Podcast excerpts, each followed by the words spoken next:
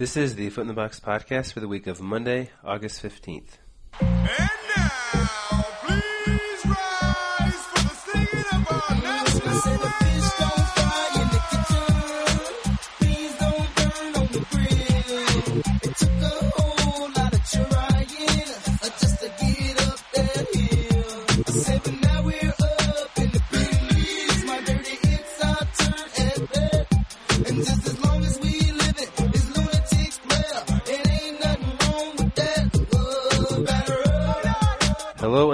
to episode 63 of the Foot in the Box podcast. My name is Peter Elliott. And I'm Paul. Uh, this is the Foot in the Box podcast that we are twin brothers that live in Champaign, Illinois. Uh, Paul, how's it going? It is going all right. How are you doing? Doing well. Uh, how many hours do you think we've podcasted for? Ever? Yes, now that this is our 63rd episode. Um, I say each recording takes what? Hour and a half? I just mean official time on the internet, Let's say. so not not the recording time Let's say 400 hours. of recorded time. Sorry, my math is a bit off. Uh, We have 63 episodes. How many hours do you think each episode averages? uh, average is roughly an hour, so 63 would There be you go. I could guess. My goodness. For some reason, I took 6 times 90. Oh, I was doing minutes, sorry. Wow. All that will definitely say in the podcast. I was w- asking this week so that I could count for next week. Um, that was that was something else. Okay. Uh, thanks to Nelly for our intro song. Uh, the Nelly fun fact this week is that I heard "Hot in Here" on the radio this week. What station? I think the normal today's hits station. Uh, Paul, guess the year and the month that that song came out. You've already shown how great of a guesser you are. It, 400 hours. it came out 400. in 2004, 2002. What month do you think Hot in Here came out? July. April. Hmm. I think that's kind of an odd month. It's a summer song. Yeah, St. Louis is pretty warm in April, though. Okay, uh, so kicking off the podcast this week, let's preview this week's podcast. It's a good one. Uh, we've got our normal banter at the beginning. Paul failed us; did not watch baseball on TV. We'll get to that Next la- week. Yeah, we'll get to that later. Uh, out of the box this week, we don't have any articles to cover. Instead, doing something a little unique uh, because A Rod and Ichiro had monumental past weeks Mm-hmm. Historic last weeks with Ichiro getting 3,000 hits and A-Rod retiring. Uh, each of us has five things we should remember about each of those players.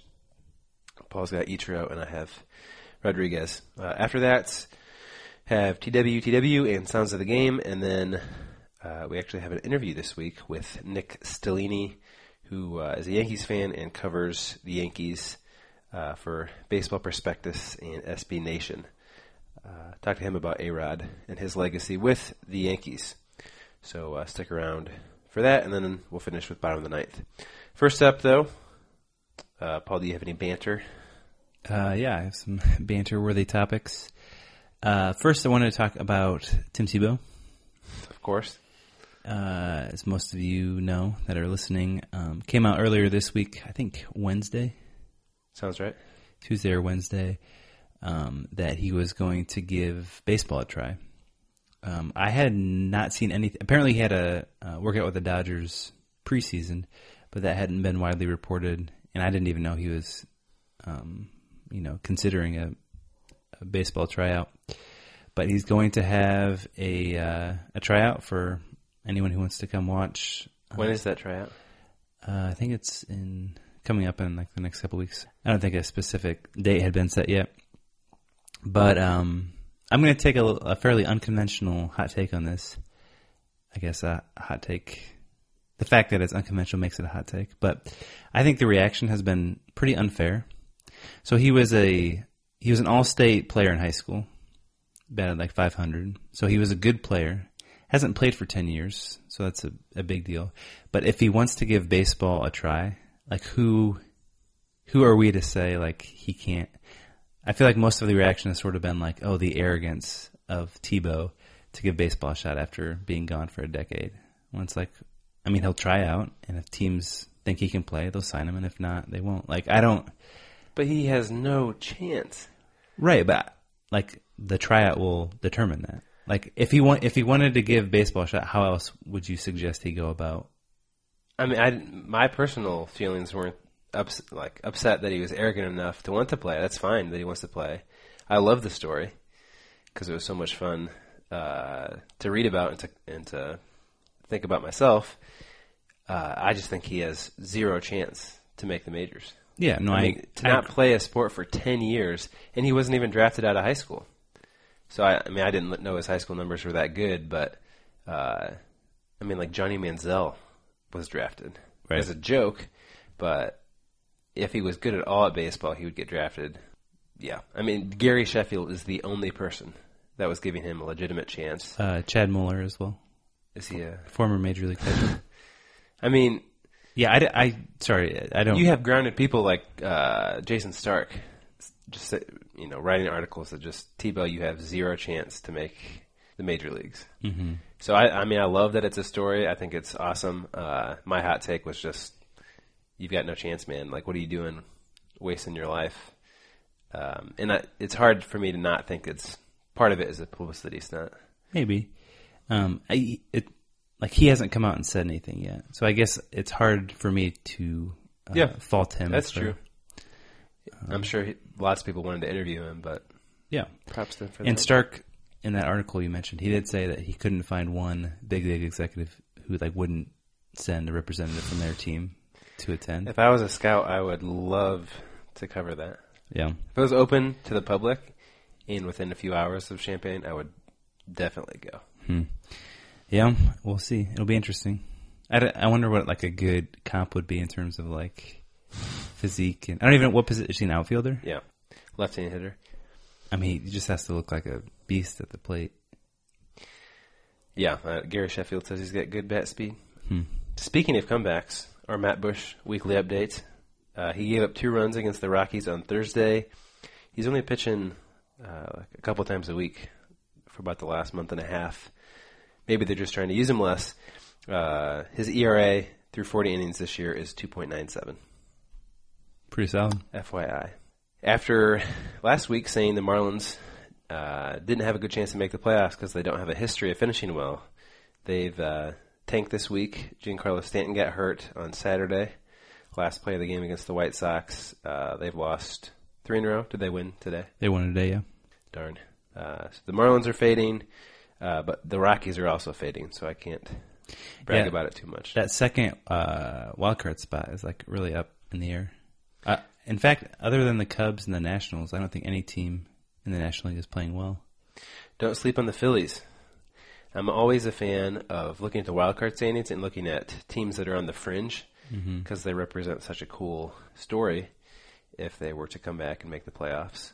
So they were just six games back when I was preparing Sunday morning, and they're up seven to four against the Rockies now. So Phillies are awful. Should Yeah. be should be much worse than their record, but um, be, I'll be rooting for them. I got fairly depressed last night after the White Sox won their second straight game against the Marlins, and I thought, man, maybe they have an outside shot at that second wild card. And then I looked, and they they were seven out, and the the Phillies are six out in the National League. So the White Sox are farther away than the Phillies. Um, Pete, can you guess in the last month or over the last month the two worst OPSs in baseball?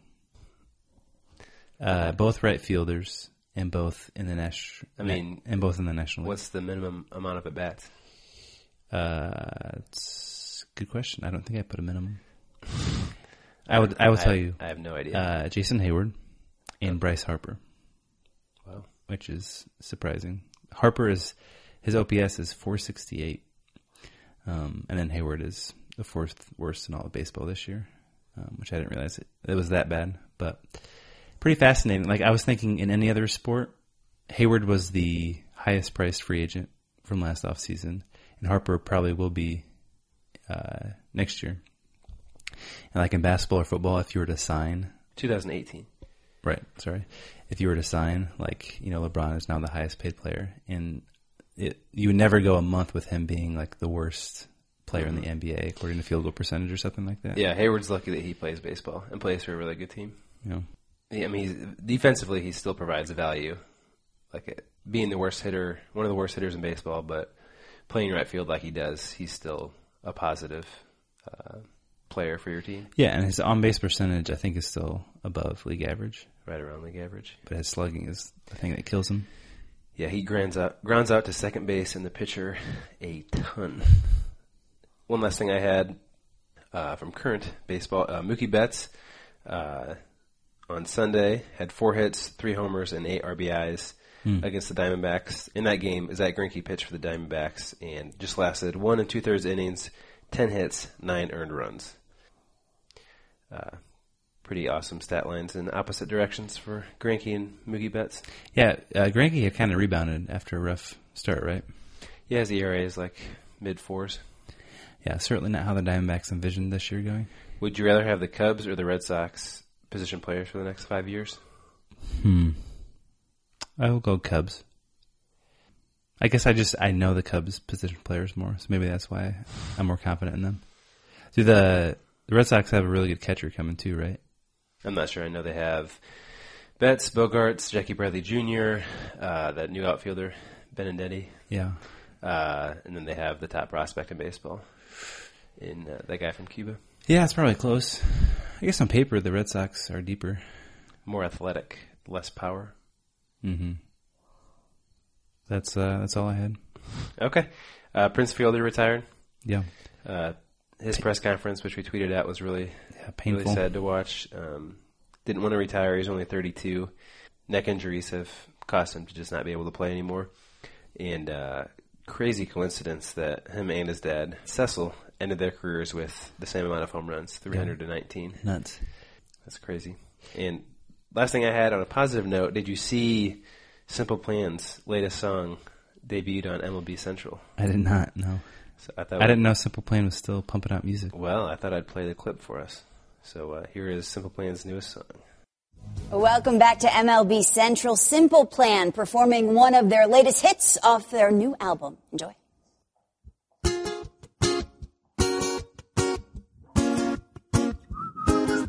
I'm reading through the Sunday paper and it's all bad news. It's all bad news. I'm looking for a smile on the streets, but it's just no use. Just no use. Sing with me now.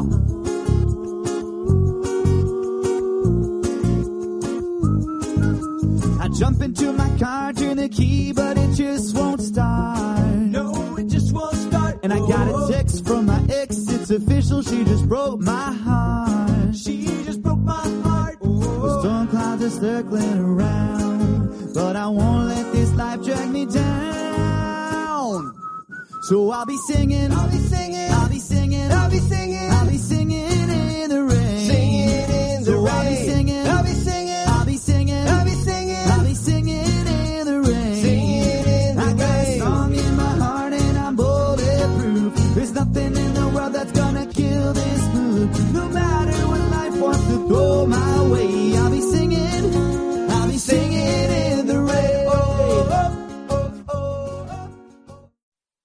Paul, do you think that's the worst song of all time? Mm. Yeah, you know I'm not much of a, a music guy, but yeah, certainly uh, a unique sound. They've gone in a completely different direction than where they started, They're still singing about terrible life circumstances, though. with a much more positive outlook, though. Yep.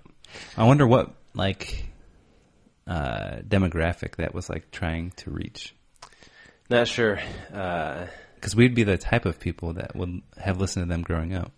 I'm not sure who I feel worse for to stoop as low as I did. Simple Plan to premiere a song on a MLB Network morning show or the MLB Network morning show for taking on Simple Plan's request. Yeah, I'll be honest. I have never watched that MLB morning show. Is that like on every morning? I think so. Hmm. Uh, yeah, I don't I don't watch it that, that often either. Okay, well that does it for our opening banter. Uh, you can watch the rest of that video on the podcast episode page. Thanks uh, for listening through that. Uh, Baseball on TV, that's normally a segment we do now. Uh, Paul requested, because it was his week, requested that we watch an episode of The X Files. Season 6, episode 19. Uh, But it'll have to wait until next week. well, Paul did not mention that he wouldn't be able to watch it until he got at my house today, so I uh, had to spend 50 minutes of a Sunday morning watching The X Files. hmm Uh, not my favorite TV show, so Paul, I'm pretty upset. Uh, yeah, I apologize. Um, no real excuse there. I thought it was going to be a 20 minute episode. Turned out to be a 45 minute episode. So The X Files. How would the X Files be anything other than an hour long? I think it's reasonable to think that it could have been a half hour. It's like a Law and Order type show. Yeah, I've never seen the X Files, so but this was ranked by uh, a blogger out there as the best baseball themed TV episode of all time. But next week, Sure, I'll, I'll be ready to talk about it. Um, okay, so that does it for uh, this week's abbreviated baseball and TV segment. Next up, we have an A Rod and Ichiro themed out of the box. Okay, so out of the box this week, uh, due to a recording malfunction earlier, uh, we're recording this segment differently than the rest of the episode, so uh, bear with us. Paul is calling in uh, to the studios.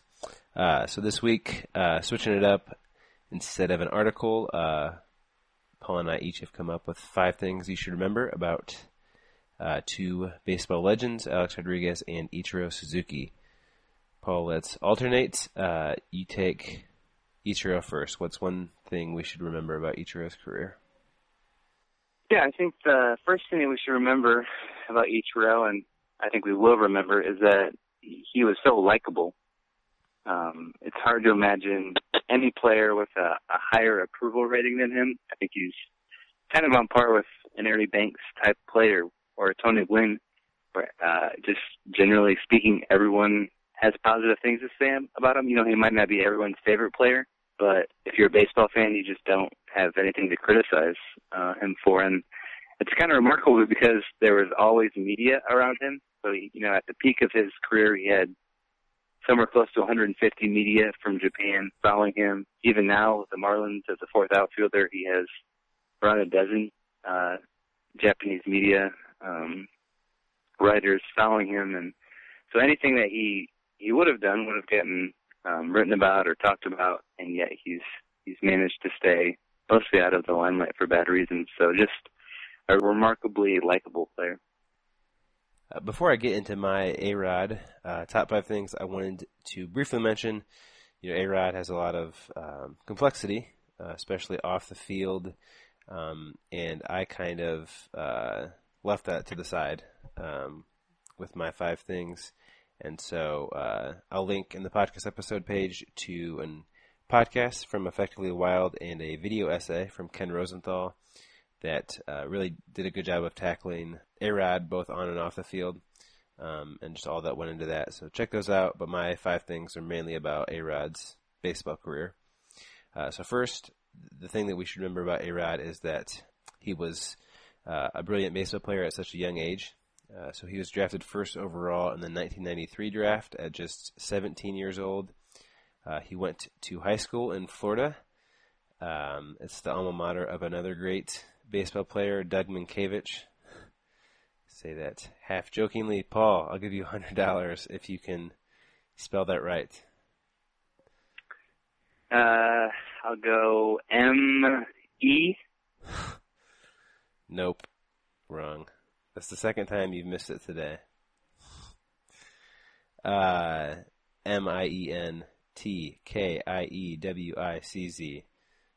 Mientkiewicz. Uh, so A-Rod was drafted first overall, 1993 draft at 17, and then he made his major league debut a year later on July 8th, 1994, at just 18 years old. Uh, so just a brilliant uh, baseball player, brilliant talent, and a natural uh, because he was playing in the majors at 18. All right. Uh, well, the second thing to remember about Ichiro uh, is that he was an artist with the bat.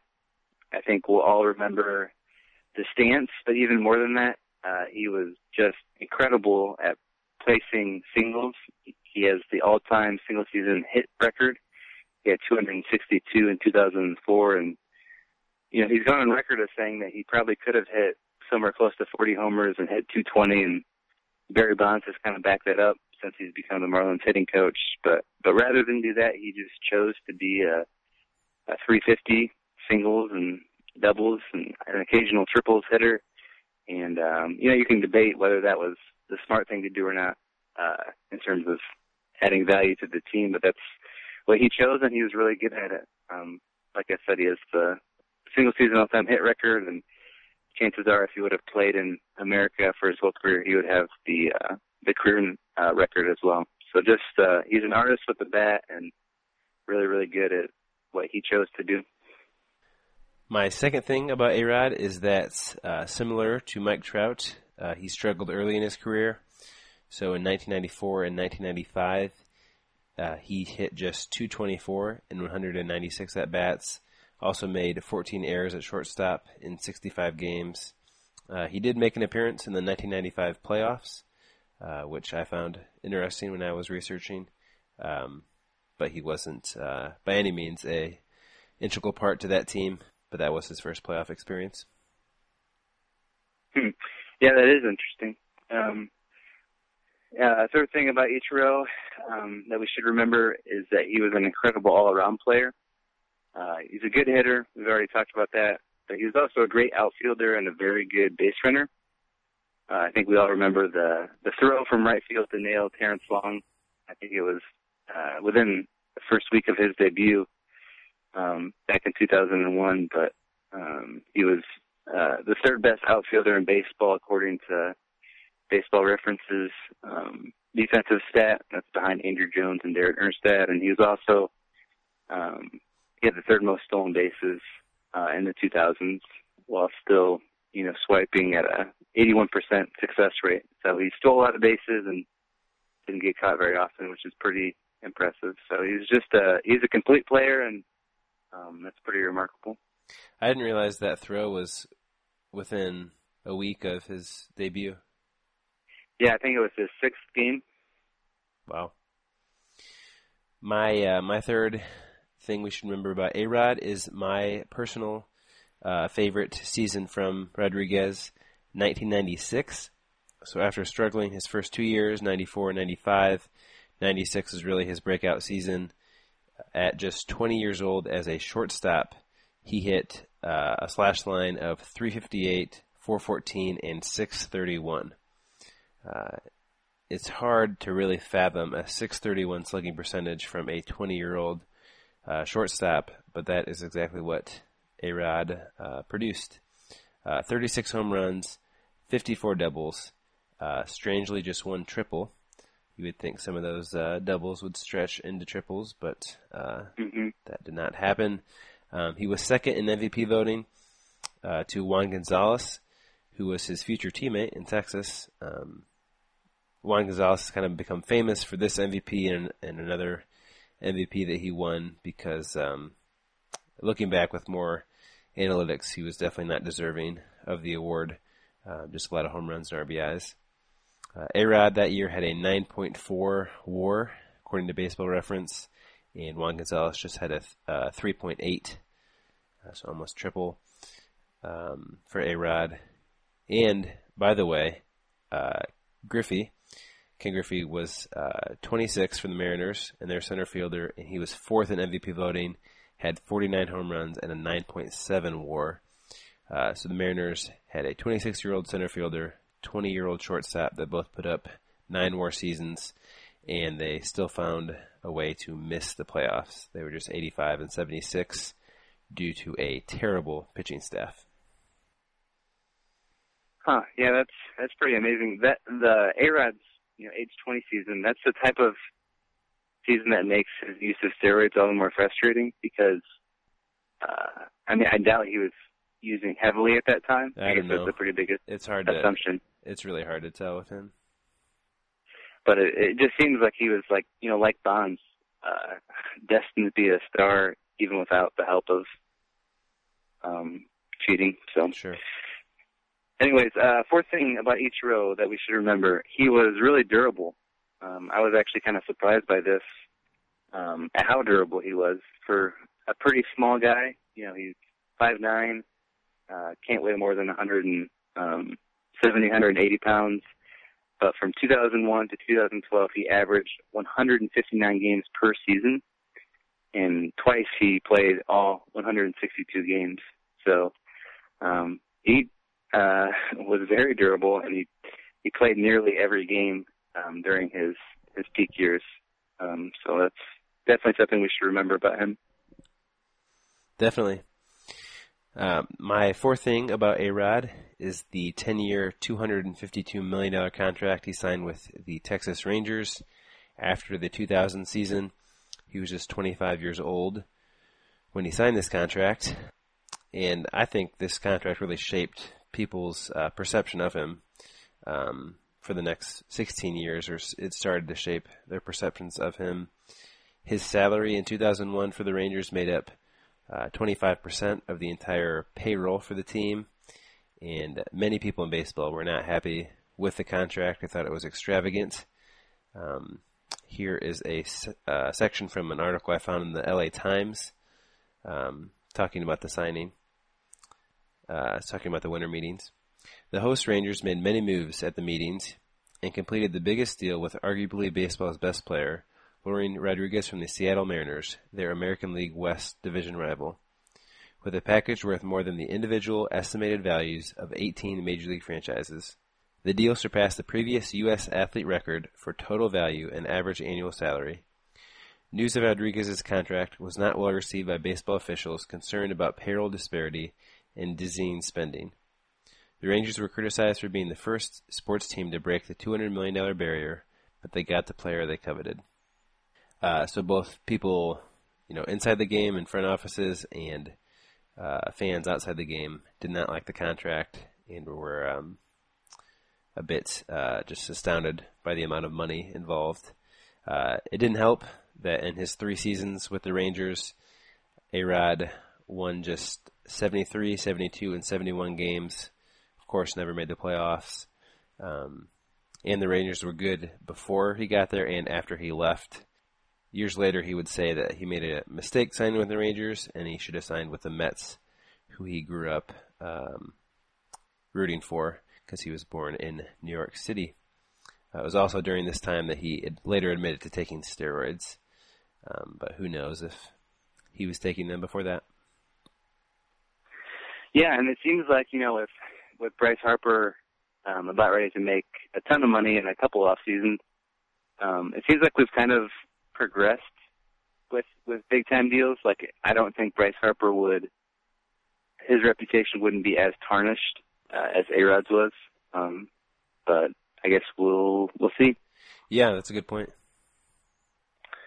All right. Um, last thing we should remember about Ichiro, uh, and I don't know if this is necessarily necessarily something we should remember, but um, I just think it's kind of inevitable. So he came over when he was uh, 27, and I think biggest one of the biggest things uh, that will kind of carry on with him is the what if question. Um, you know, what if he had come over earlier? You know, say five years earlier when he was 22. Um, you you would have gotten three or four more peak Ichiro seasons, and he he probably would have um, had a chance at breaking Pete Rose's record, uh, and that really would have established his reputation as one of the greatest players of all time. And then, what if he would have, um, you know, chosen to hit for more power? You know, if he could have hit 30 to 40 homers, um, I doubt he would have been a 220 hitter. Um, I think he would have been more like a 300 hitter, and uh, been just a really, really good um, all-around hitter as opposed to just kind of a, a slap hitter. So uh, obviously a, an amazing career, but you can't help but ask the the what if question. Definitely. And definitely a first ballot Hall of Famer, right? Oh yeah, absolutely. I um, I'll close here with a, a quote from Jeff Passan that I thought really captured Ichiro. He said, uh, "Let's marvel at the singular way he plays baseball. The game is so full of sameness that Ichiro is version 1.0, with 2.0 a physical impossibility." Um, I, yeah, I think that encapsulates who he is. In baseball, there is so muchness, and um, you do experience uh, just uh, a joy in watching Ichiro because he's different and because he's so good at playing baseball the way he chose to play it. hmm Yep. Uh, I have a bunch of A-Rod nuggets bunched into the- my last uh, thing that we should remember. Uh, so first uh, is that Aaron Boone uh, played a part in A-Rod coming over to the Yankees after those three seasons in Texas.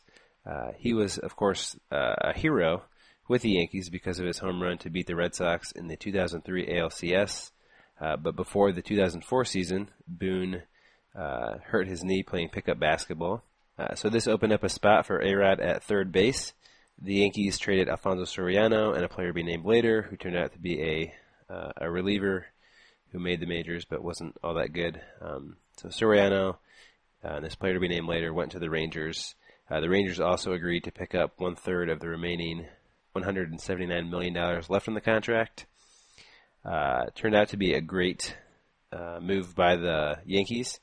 Arod was a great player uh, for the for the Yankees, um, and the Rangers just got back a couple years of Soriano. Uh, so definitely a lot more value for the the Yankees.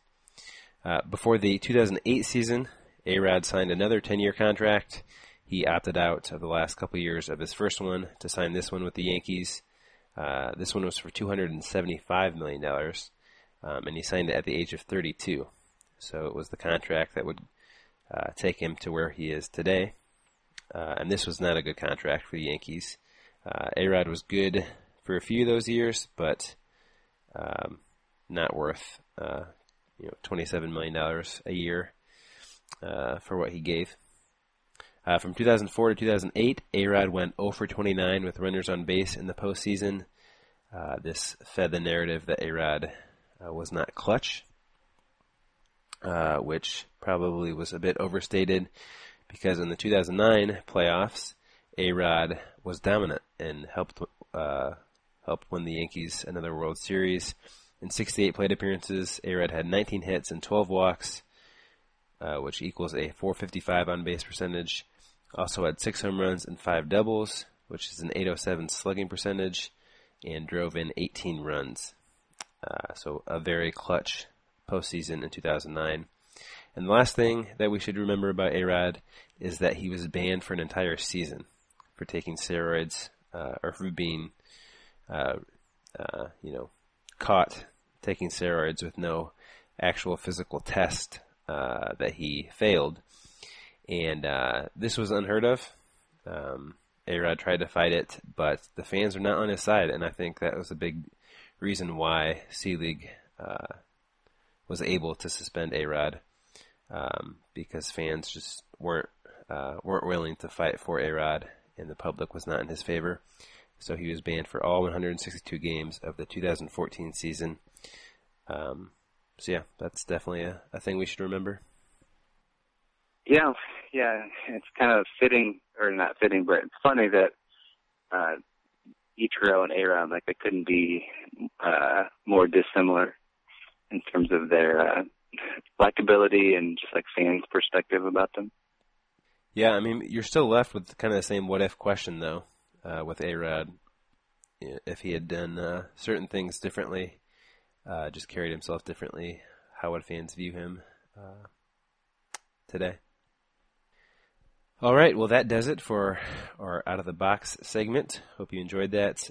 Paul, thanks for uh, thanks for calling in. The rest of the podcast will be a normal studio production. When you can put some of those categories, you know, you got your OBPS and all that, and the VORPs. When they put in TWTW and then interface those numbers with TWTW under that category, then you might have something cooking. What, what and kind TW of- is Yeah, what is that? that's the will to win. All right, uh, continuing on with my Ichiro analysis for our, this week's TWTW. Um, I wanted to look at where Ichiro ranked uh, among the all times in terms of the things he did well. So uh, the three things I looked at were what's his legacy amongst uh, leadoff hitters, what's his legacy amongst base runners, and what's his legacy amongst uh, defensive outfielders or outfield defense. So first, taking a look at leadoff hitters, and I think um, the the thing to look at is you know, or the thing to remember here is that the notion of a leadoff hitter has changed uh, pretty significantly over the past 25 years. So, um, you know, take this for what it's worth, I guess. But amongst players who have led off games, he has the third most hits of all time 2,525 hits when he's been in the leadoff spot. And that's behind Rickey Henderson and Pete Rose. So, pretty good company there. And he's fifth all time uh, amongst uh, leadoff hitters and getting on base. 3,086 uh, times on base as a leadoff hitter. Um, so those are fairly high rankings. Um, his on base percentage was never maybe as good as you would want it to be because he didn't walk a lot. You know, he didn't strike out a ton either, um, but he he just uh, didn't walk a ton. So his on base percentage was good. I think he was a career three, close to three or 470 or 370 on base. Um, but in terms of getting on base and getting hits, he was one of the best uh, leadoff hitters of all time. Um, then you talk about his legacy as a base runner. He's 21st all time with 507 steals, and this is you know impacted quite a bit by him coming over to America at age 27. You know, aged you know 22 to 27, you can assume that he would have added a number of steals to that 507 number, but he's still 21st all time, fairly impressive. And of those with more than 500 stolen bases, he is fourth all time in stolen base percentage success rate. So he's 81.4%, and that's better than guys like Rickey Henderson and Lou Brock. So fourth all time in stolen base percentage amongst those with more than 500 stolen bases, and he ranks 16th all time in base running runs above average. Um, and then his legacy as an uh, outfielder in terms of defense, 99 outfield assists in his career. And again, Gotta get that 100. yeah, I know. Again, that's you know we can assume that he would have had quite a few more if he had come over earlier, um, but that ranks 19th uh, among right fielders all time, and then uh, he's sixth among right right fielders in terms of um, defensive runs above average. So he's behind Clemente, uh, Jesse Barfield, who I had never heard of, Brian Jordan, Al Kaline, and Jason Heyward, which is interesting. Well, Um, so I think fair to say he was a a top ten, maybe a top five leadoff hitter, a top fifteen base runner of all time, and then a top twenty uh, defensive outfielder. Um, so, like I said, none of those in particular. You know, he's not the best of any of those, but when you combine all of them into into one player who was extremely likable, uh, it makes for an all time great, and in my opinion, a sure surefire um, first ballot Hall of Famer. yeah, I think his induction will be pretty cool Mm-hmm. because it represents baseball's expansion, uh, kind of world expansion. Yeah, first Japanese position player, really. Is there a pitcher? Um, First, I feel like first uh, non, I, yeah, U- U.S. I- Hideo Nomo. or Latin America. He's not a Hall of Famer, oh, sorry, no, I meant like just first Japanese position player to come over really. to America. Huh. There's no one else. Uh, not that I think. Oh, wow, that's pretty cool. Although I'm, my tendency is to not believe you anymore because you've Yeah, been so wrong in this. first podcast. notable Japanese position player. Okay. Okay, that was TWTW. Next up, Sounds of the Game. For this week's Sound of the Game, we're going to the 1996 World Series. Uh, this weekend, the Yankees are recognizing that 96 World Series team.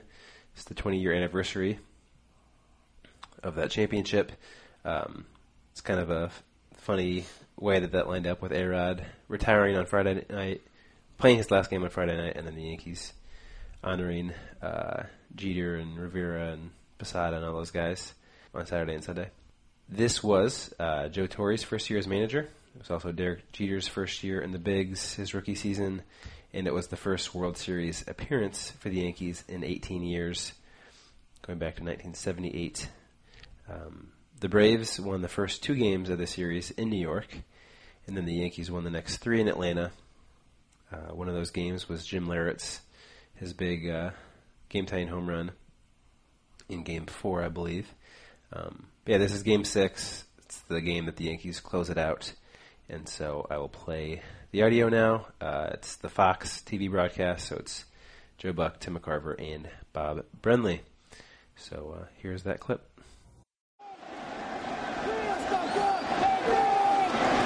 It took Joe Torre 4,272 games as both player or manager to get to the World Series. Rafael Belliard will come in and pinch run for Pendleton. That's the tying run at first. Joe Torre and the Yankees are now one out away from the Yankees' 23rd World Championship It's Wetteland and Grissom. To the right side and through. A base hit. In to score is Klesko. Belliard will stop at second, and now one more hit could pull the Braves back even. Three singles in the inning, and it's a one-run game.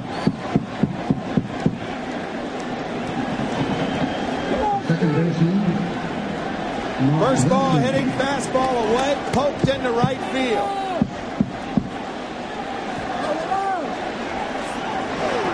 Two more hits tonight for Grissom, 12 in this World Series. Now it's first and second, two out for Lemke.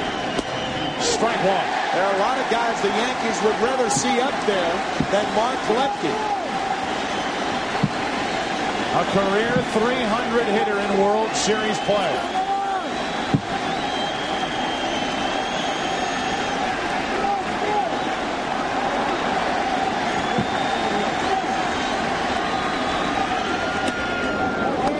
One and one from Wetteland. Lemke tonight is grounded out and flying to center three times. There's the tying run, Belliard. There's the go-ahead run, Grissom. Very good speed on for the Braves.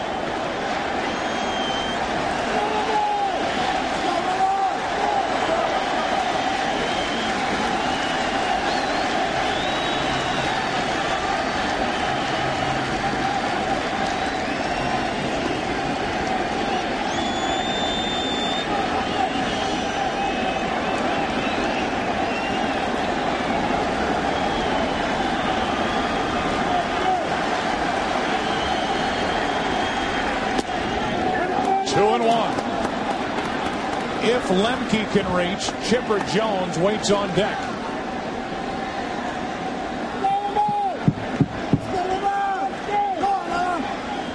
Now Girardi wants to talk to Wetteland. Well, the reason for that is you want to be sure in this situation. If a catcher wants to go away and a pitcher wants to go inside, and you end up throwing that pitch, it'll be right down the middle of the plate. So Girardi making sure not only of pitch selection, but pitch location. The starter and potential winner for tonight's game, Jimmy Key, watching. One run home, two on, two out, two and one on Lemke. Two and two, and the Yankees are one strike away.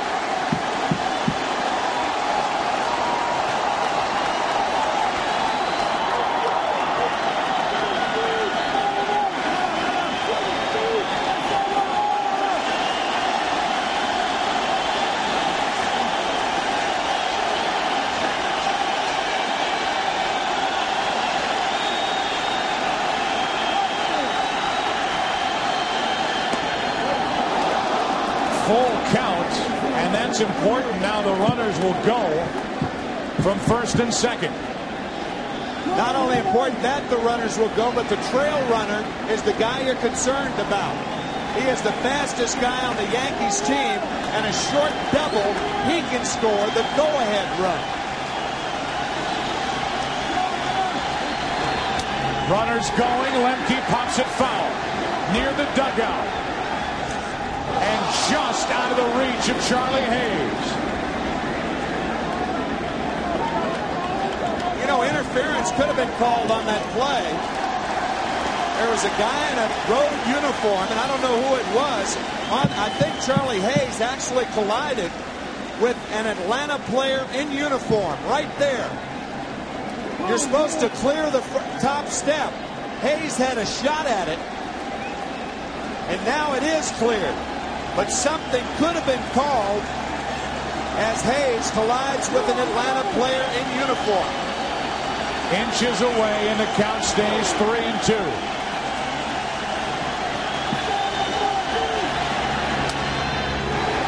Another chance to the left side.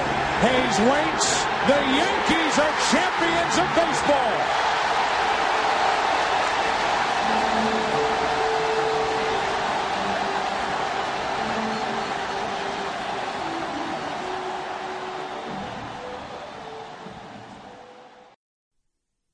All right, so that was the ending to the 1996 World Series. Uh, I just tweeted out the um, the ending to that game on Twitter, so you can go watch it uh, while you're listening to it. Uh, crazy play. Charlie Hayes, who's playing third base, goes over to the Braves dugout to try to catch a, a pop up.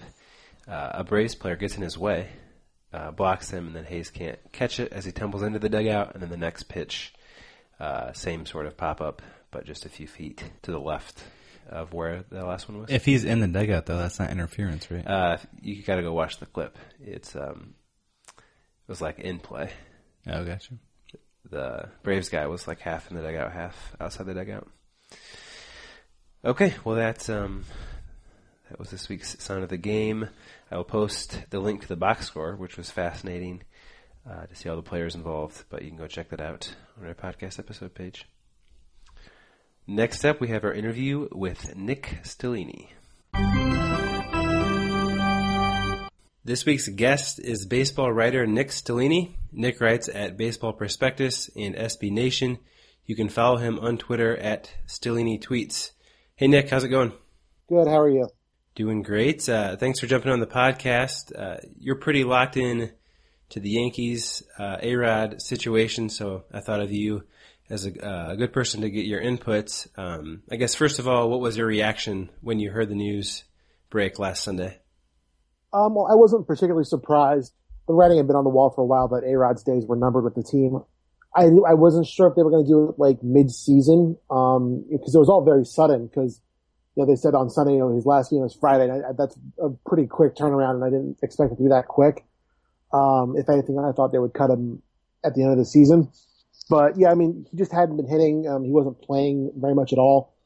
Um, when he was playing, he didn't look good at the plate. Um, and the team's clearly trying to go younger. They made all those trades at the deadline to get lots of prospects, and they're starting to call some of the kids up. Like they have Gary Sanchez up, and he's actually been catching a little bit too. And Brian McCann's been shifting more towards DH. So yeah, I mean, it, it, in the grand scheme of things, cutting him makes sense. I just didn't expect it to be that quick and that sudden. Um, and apparently, it, it, like based on what Brian Cashman and Joe Girardi were saying at the press conference, like this is all Hal Steinbrenner's doing. Like they didn't even know about it. Like I, like, I don't know if I'm pretty sure that Cashman didn't know about it, and then Girardi flat out said he didn't know about it until I told him like right then. Yikes. Um, yeah, so it's it's really bad process. Um, and I'm not wild about Hal Steinbrenner jumping in and meddling like that with a 25 man roster. Um, especially without talking to his field manager or his GM. That's that's a whole other can of beans. Well, yeah. Um, my next question was, what's up with Girardi not playing in this week? But it makes sense if if it's kind of not his decision to make. Um, yes and no. Um, it, I mean, the thing about the Yankees is like, if, even after they made all these trades, and like the fan base is generally happy with those trades, like they're pretty excited about the the prospects that came back in those deals. Um, because the team was clearly not going anywhere this year. Um, they've been at or below 500 or a couple games over for the entire year. They just don't have the firepower to keep up with the rest of the division, let alone compete in the playoffs. So, I mean, this this was really the right course of action in terms of, of selling off stuff. So the season's basically over. So why not let A Rod play a little bit, make the fans happy, let him watch him one last time. And then he's going to play on Friday. Obviously, he's playing tomorrow on Thursday, um, apparently. But I don't. I mean, I would have just let him play because the season's basically over. There's nothing really to play for. I mean, because of the Yankees that keep saying, "Oh, we're going to try and win," you know, the str- George Girardi's two lines have been "Stranger things in sports have happened," and it's about winning games. Those are his two lines. My question is, how does putting Air out of lineup and you know because Mark Teixeira, who's under the Mendoza line, is batting third or fourth. Aaron Hicks, who just I think he's OPS is in like the 500s, um, is playing. Like obviously he provides some defensive value, but his bat is just so so bad. So how, how does let A-Rod, letting A-Rod take one last lap really affect that at all? Um, because the season's clearly over. It's time to, you know, let the veterans ride off into the sunset and play the kids. Yeah, I Um, mean, so es- especially when Fenway Park is chanting, you know, we want A Rod. I think that we want A-Rod chance half that is they want blood. They want to see him strike out and fill around one last time. Yeah. Um, but my thing is, you know, there was no way he was going to hit, hit his four home runs in these four games that he could have played in this week, but you could have at least let him try a little bit. hmm I mean, because he's A-Rod, there's a chance that he just hits four home runs on Friday, um, which would be insane. Yep. but, but, um, yeah, I mean, so I'm not crazy about that. So it- it's, it's all a big PR mess and Mhm. I don't necessarily blame Girardi because like this was kind of heaped on his plate all of a sudden, which is very unfair. And it doesn't, and like, like I said, this is pretty much entirely Hal is doing. And yeah, like they, they can't really like, I'm not going to hold that against Girardi because it seems there was no PR plan here. Um, so it, it, it's bad. Yeah, I enjoyed your article on uh, on BP summarizing uh, A Rod's time in New York. Uh, the point you made about A Rod not being hated or loved struck me. Um, and when you look at PED users, you talked about how he wasn't hated like Bonds or Clemens, but he isn't loved like Bartolo or David Ortiz. Um, I guess just reflecting on that, why do you think that is? Why do you think he's somewhere in the middle? Um, well, like, to be clear, obviously he was pretty hated when that information first came to light. Yeah. Um, but I mean, last year he was just universally loved, at least in New York, um, because he came back in this squeaky clean Boy Scout visage. But because he's A Rod, you know, everybody outside of New York just hated him and booed him a lot, which is going to happen. Um, I mean, part of that is because it's the natural, you know, the highest paid player on baseball, the best player on the best team in baseball on the Yankees. That's going to get you booed no matter who you are, especially in a lot of sports, especially baseball if you're making a lot of money, people tend to not like you because there's a whole psychological complex thing going on there. But look at how Joe Mauer is treated in Minnesota by like the Minnesota media. Like they can't stop hating on Joe Mauer Mhm. because he makes a lot of money, even though he's kind of good at baseball again. Um, so there's that. There's the fact that he's always never really like particularly fit in. I mean, he's even before the the steroids and the money and Madonna and all that stuff. Um, there was just he was never really fitting in. He was, I mean, he, there's a really good story from ESPN magazine that that came out um, right when he's coming back from his big suspension last year.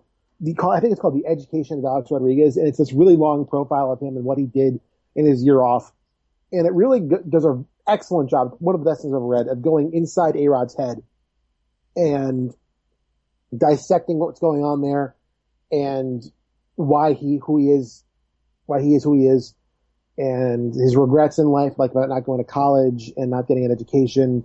It's it's fascinating. It really Mhm. helps you understand who A Rod is, and yeah, like, like he try he like the big thing about A Rod is he wants to make people happy. He wants to please people, and he wants to do the absolute best that he can.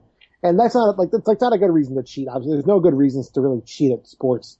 Like it's against the rules. Like and and I'm not saying like you know cheating is this ungodly thing because you know Gaylord Perry's in the Hall of Fame and he, was talks openly about the spitballs he threw. hmm Hank Aaron and Willie Mays and a bunch of other people from that era also greenies, which was amphetamines. And everybody was on amphetamines at that time. It was all against the rules and it was illegal, but they were in the Hall of Fame and those are performance enhancing drugs. Um, like, you know, Babe Ruth corked his bat. Like, Pete Rose corked his bat. There, there's a lot of that going on.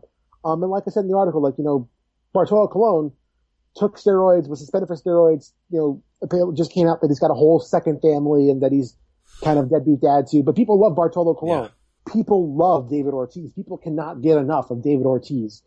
And we know for a fact that David Ortiz took steroids and it, it, it's, it's a mess. So why A-Rod? And the reason that why A-Rod is because A, because he was making the money. B, he was on the Yankees and C, the league made him the scapegoat for steroids. They, they, they came down on him. Like, I don't mind that he was suspended for what happened with biogenesis.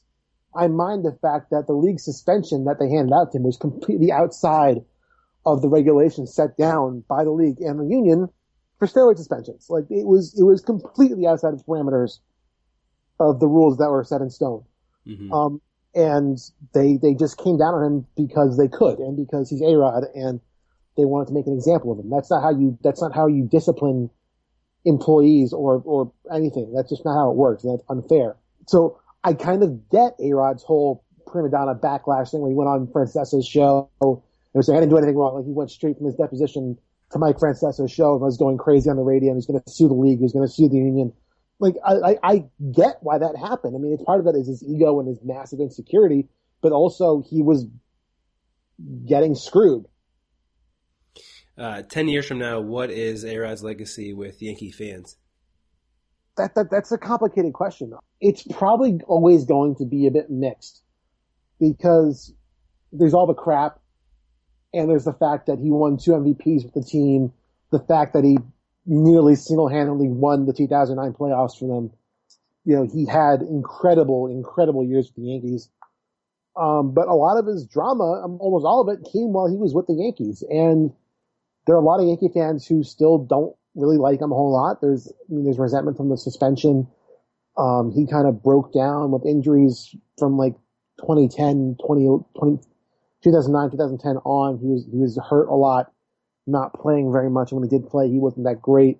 But there was the 2015 season where he came back and for a good portion of the season, he was incredible. He hit 33 home runs and he, he redeemed himself in a big way.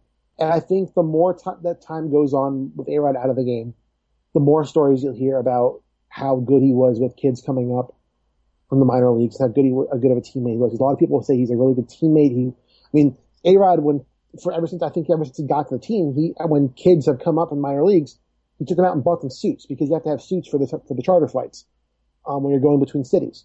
He always talks to people in spring training. I mean, the whole reason his new job is going to be going down to minor leagues and working with prospects is because he has done that for so long already, whether it's on rehab assignments or in spring training or with kids coming up into the major leagues.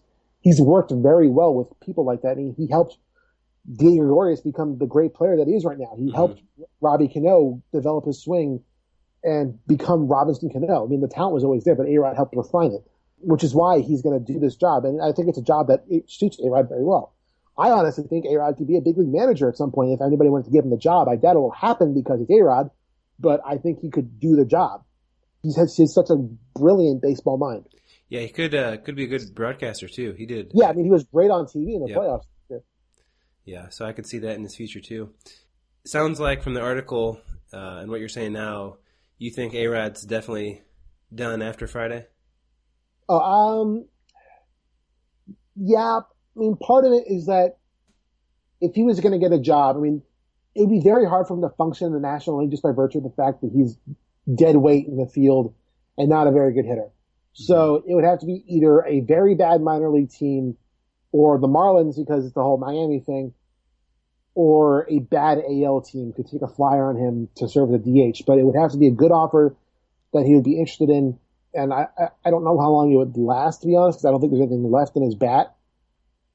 Um, so I would say like a 40% chance he plays again. Um, it also depends on how much he likes his new job, because I really do think he could thrive in this new job. And yeah, the urge to play is probably going to be there for a while, because he said, like on the press conference on Sunday, that he still thinks he can play. I just don't know if that's the case or not in reality. And I don't know who would take a flyer on him. As you wrote about in the the article, uh, Saturday is kind of the start of this new era for the Yankees. Uh, what do you think will define the next season for uh, for the Yankees? Uh, you got all these young players to develop. Uh, you got the huge free agent class of 2018. Uh, Rich is a free agent this offseason, so a, a mega Rich Hill deal. What what will define the next season of uh, of Yankees baseball? I think it's going to be another reloading season. Um, I don't think they're going to, I mean, I don't know if they're going to be a 500 team, but they might be, be fringy. I don't know. Um, it really depends on a couple things. One is how much they do in free agency this winter. Um, because I can't imagine they're going to go another winter without signing a free agent. Like, that just, I don't think that Hal Steinbrenner will mentally be able to function if that happens. I honestly don't know how they pulled it off in the past winter. Um, but with all the relievers out there, like I, I, I wouldn't be crazy about it, but I could see them bringing Chapman back. I wouldn't like it for obvious reasons. Um, I could see them going after Kenley Jansen or Mark Melancon, um, because both those guys are free agents in the winter. So I could see that happening. in terms of position players, I don't think they make a big splash for position players in free agency. There's just nothing out there right now. Like it's bad. But it, it'll be about the kids. I mean, I mean, I think Gary Sanchez is on the opening day roster in, in 2017. If Aaron Judge is the guy who gets A Rod's roster spot on Saturday, depending on how he does when he comes up, because I think it might be rocky for him when he first comes up because of the strikeout concerns. But I mean, Clint Frazier will be up at some point next year. You know, James Kaprelian was supposed to be even up in September this year. He's been hurt all year. Um, so we'll see what happens with his elbow. Um, if Kaprelian's healthy, he might be up fairly quickly. So there's a lot of, of depth that they have that could come up and I mean, the, the next generation of Yankees is not very far off at all. They did a wonderful job of restocking um, at the deadline, and I think that there's a chance that they do more over the winter, um, even if just minor trades like Brett Gardner or something. Like I, I would would not be shocked if Brett Gardner is on another team next year. I would not be shocked if Brian McCann's on another team next year, um, and they could get some stuff from them. So I think that they might sign a free agent just to you know sell merchandise and put butts in seats. Um, but I don't know if they're going to make a serious run of contention, mainly because the free agent class that's coming up is just so bad. It's Mhm. really bad. Yep. Um, and they don't have a lot of big trade chips to, to cash in and in terms of getting prospects. And they have the prospects to go get somebody if they wanted to. Like they could go get Chris Sale if they wanted to. They really could. Mm-hmm. Um, but I don't know if that's feasible or if it fits the window because getting Chris Sale would nuke the farm system a bit, and then all of a sudden you're just okay. Now we've got Chris Sale for a couple of years, and now what? Yeah, I Um, think they need depth. That's like people talk about, oh, we could go get this ace now, but it's like, oh no, you need three or four solid role player, you know, solid position players more than you need the one dominant ace, uh, Yeah. or something like that. Yeah, and I mean they've got Tanaka for another year, and I mean honestly, they might cash in Tanaka. I mean if they would, cause just because how bad the pitching market is on this free because like Rich Hill has his blister issues, and he hasn't come back from that yet. And then you know Strasburg's off the market because he got extended. And then what else is there? There's Edinson Volquez, who is turned into a pumpkin. There's a lot of not good stuff on the free agent pitching market, which is why, you know, Chris Sale and Jose Quintana are going to be such demand over the winter. And if they so choose to cash in Tanaka, they could really do something there.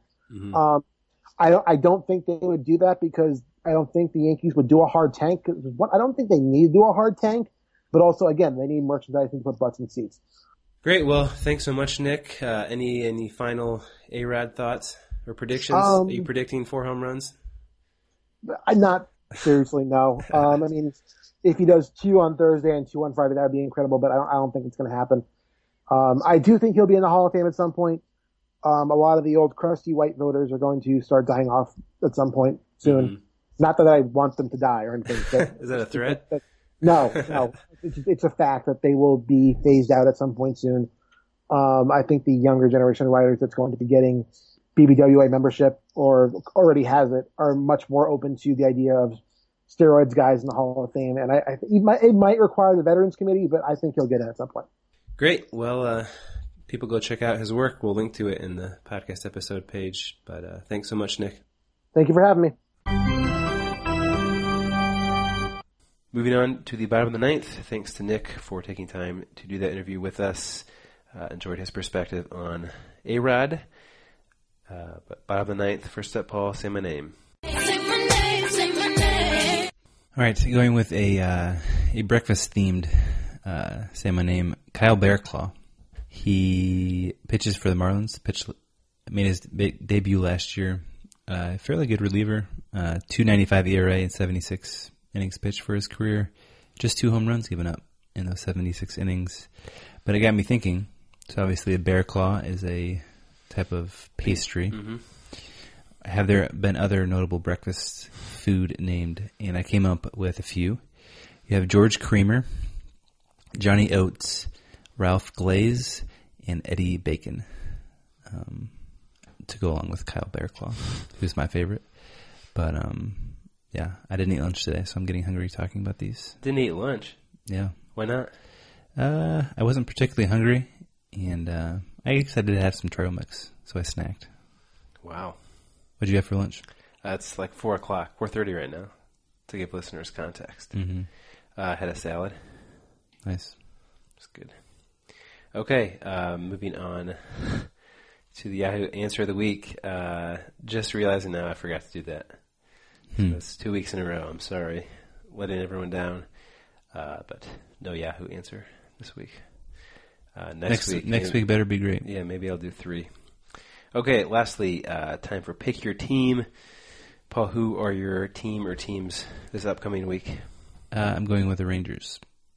I was surprised I had not yet picked them so far this year. They are the best team in the American League. Yeah, and a standings update. Last week, you made a lot of ground. I had the Braves and Angels. Uh, the Angels did an offer, 0 and 6, uh, and you had the Indians and Orioles, who went a combined 7 and 5. So, standings update. I have a 71 and 51 record, and Paul, you are 70 and 56. Wow. So five back in the loss column, but just one win back. So we'll have to decide how we're going to do at the end of the year if we played an uneven amount of games. Uh, my teams this week are the Rays and the Twins, trying to get all the bad teams out before September. Uh, one last announcement. It's time for Foot in the Box Summer Flicks. So if you're listening to this during the day on Monday, make sure to tune in Monday night, August 15th. We'll be watching Angels in the Outfield with uh, David from Chicago. Be live tweeting that experience uh, as well. The movie Angels in the Outfield is available on YouTube, so we'll we'll tweet out the link. You can watch it with us and follow along. Uh, but we're excited for that. Poor timing of you changing your uh, Twitter bio picture. It had been Danny Glover for the longest time. I know. I changed it up to uh, to Moneyball. Yeah, I wasn't thinking about that. Um, okay, you can subscribe to our podcast on iTunes. Uh, you can send us emails at afootinthebox at gmail.com, and you can follow us on Twitter at afootinthebox, or go to our website, afootinthebox.com. Paul, you have anything else?